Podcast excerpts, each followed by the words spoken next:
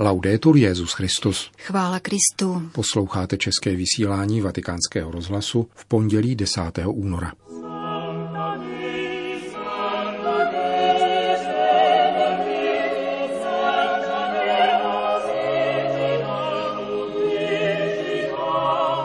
Jste inspirací pro překonávání globalizace lhostejnosti, řekl papež František nadaci Kolumbových rytířů. Charisma jednoty je jednou z milostí daných naší době, píše Petrův nástupce v poselství adresovaném biskupům přátelům hnutí Fokoláre.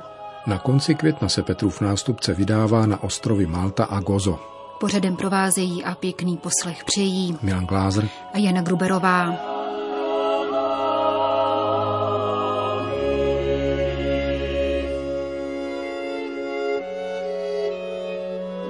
Zprávy vatikánského rozhlasu. Vatikán. Papež dnes přijal na audienci správní radu Kolumbových rytířů. Tato dobročinná nadace, nejpočetnější laické združení ve Spojených státech amerických, je jedním z hlavních sponzorů charitativní a pastorační činnosti katolické církve a zejména svatého stolce. Založil ji roku 1882 ve Spojených státech americký kněz Michael McGivney, jehož beatifikační proces byl zahájen za pontifikátu Jana Pavla II. Združení bylo schváleno Vatikánem v roce 1895. Jak připomněl papež František ve své promluvě, byli Kolumbovi rytíři před stolety pozváni Benediktem XV. do Říma, aby zde v době krize následující po hrůzách prvního světového konfliktu poskytovali humanitární pomoc zdejší mládeži.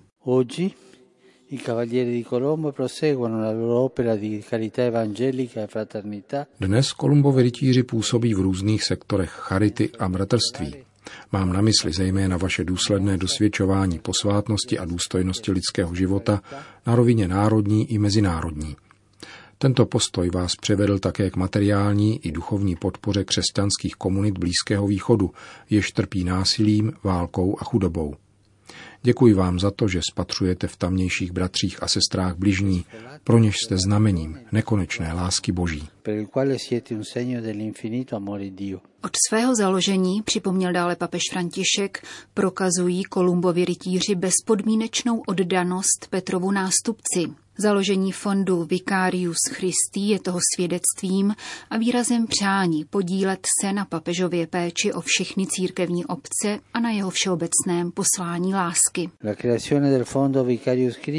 V našem světě poznamenaném rozděleními a nerovnostmi nabízíte svou velkorušnou službou potřebným, zejména mladým, důležitou inspiraci pro překonávání globalizované lhostejnosti a pro společné vytváření spravedlivější a inkluzivnější společnosti. E Řekl mimo jiné Petrův nástupce stočlené správní radě Kolumbových rytířů u příležitosti jejich výroční pouti do Říma. Těsně předtím přijal na soukromé audienci také jejich velmistra, profesora Karla Andersona. Vatikán. Jak dnes oznámilo tiskové středisko svatého stolce, papež František vykoná 31. května apoštolskou cestu na Maltu a Gozo. Jednodenní návštěva se uskuteční na pozvání malckého prezidenta státních úřadů a místní katolické církve. Její program bude ještě upřesněn. Vatikán. Charisma jednoty je jednou z milostí daných naší době, píše Petru v nástupce v poselství adresovaném biskupům, přátelům hnutí Fokoláre. Více než 140 kardinálů a biskupů pocházejících z 50 zemí se v těchto dnech schromáždilo v severoitalském Tridentu na konferenci pod titulem Charisma ve službě církvy a lidstvu.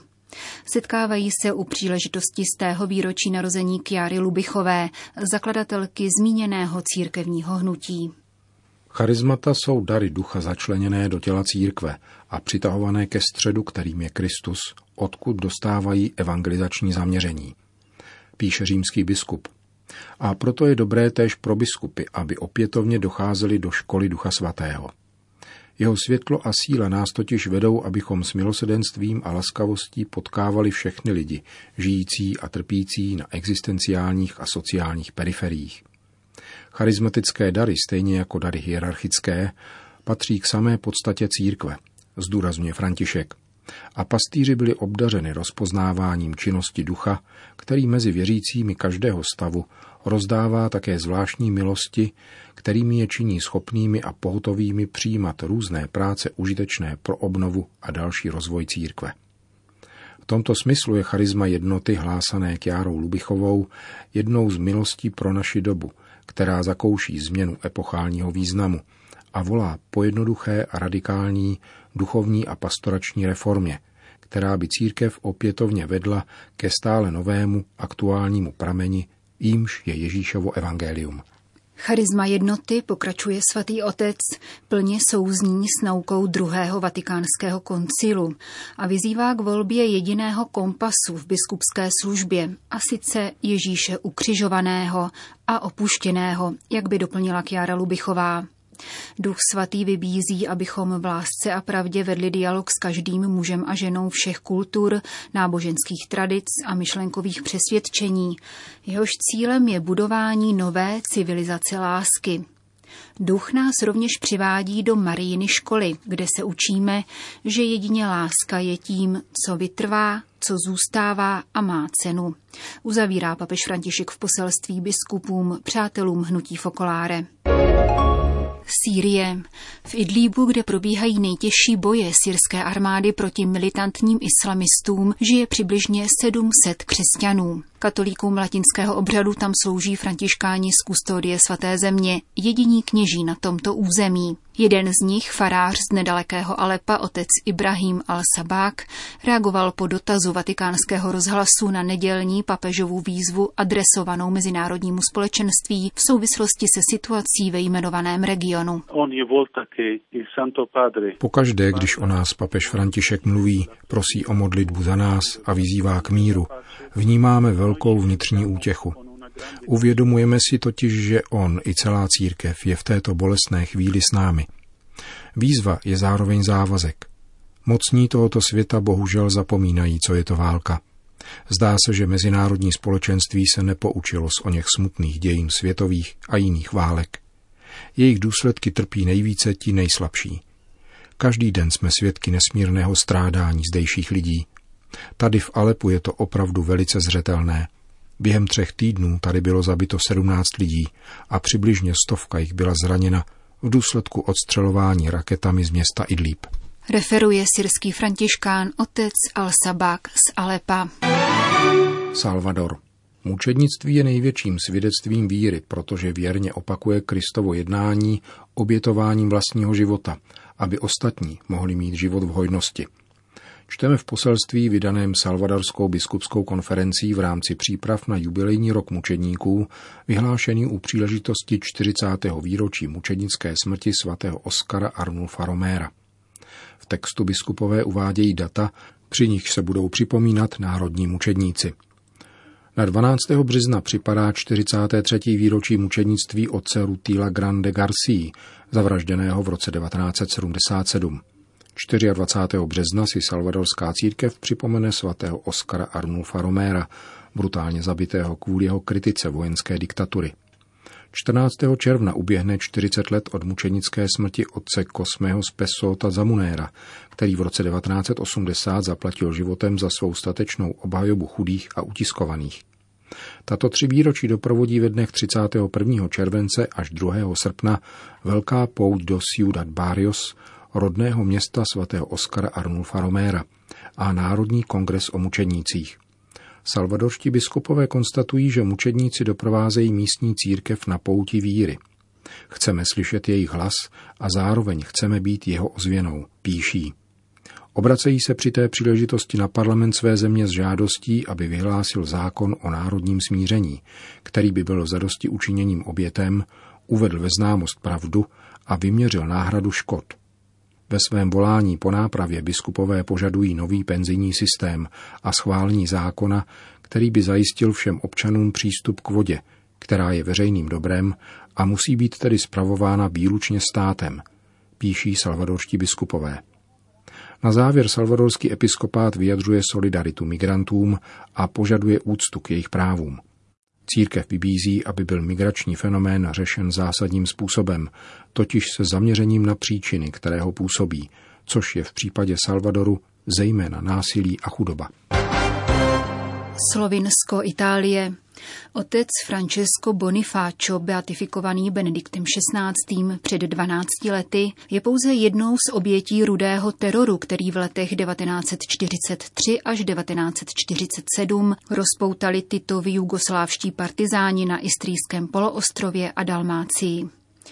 Byl namířen proti fašistickým kolaborantům, avšak pod touto nálepkou byl označen každý odpůrce komunistického režimu či příslušník italské menšiny. Itálie si dnes na základě rozhodnutí italského parlamentu z roku 2004 připomíná tisíce usmrcených krajanů, kteří byli vhozeni do hromadných hrobů v krasových jeskyních, dialektálně zvaných fojbe. V letech 1945 až 56 bylo navíc v rámci etnických čistek zejmenovaných oblastí vysídleno 250 až 350 tisíc Italů. Jde o smutnou kapitolu v italsko-slovinsko-chorvatských stazích, srovnatelnou s odsunem Němců z poválečného Československa, které ovšem hrozí, že upadne v zapomnění, jak píše v poselství k dnešnímu pamětnímu dní italský prezident Sergio Mattarella. Podle terstského arcibiskupa Giampaola Crepaldiho nelze zapomínat, že nikam nedospějeme, pokud budeme svět budovat na nenávisti a násilí. Neseme obrovskou mravní odpovědnost vůči dnešním mladým lidem, dodává a popisuje postavení církve v kontextu této historické tragédie. Úlohou církve bylo vnášet smíření a pokoj, za což zaplatila velice vysokou daň jak v terstské diecézi, tak v chorvatských a slovinských diecézích. Chtěl bych zde připomenout pouze tři mučedníky, kteří byli později blahořečeni.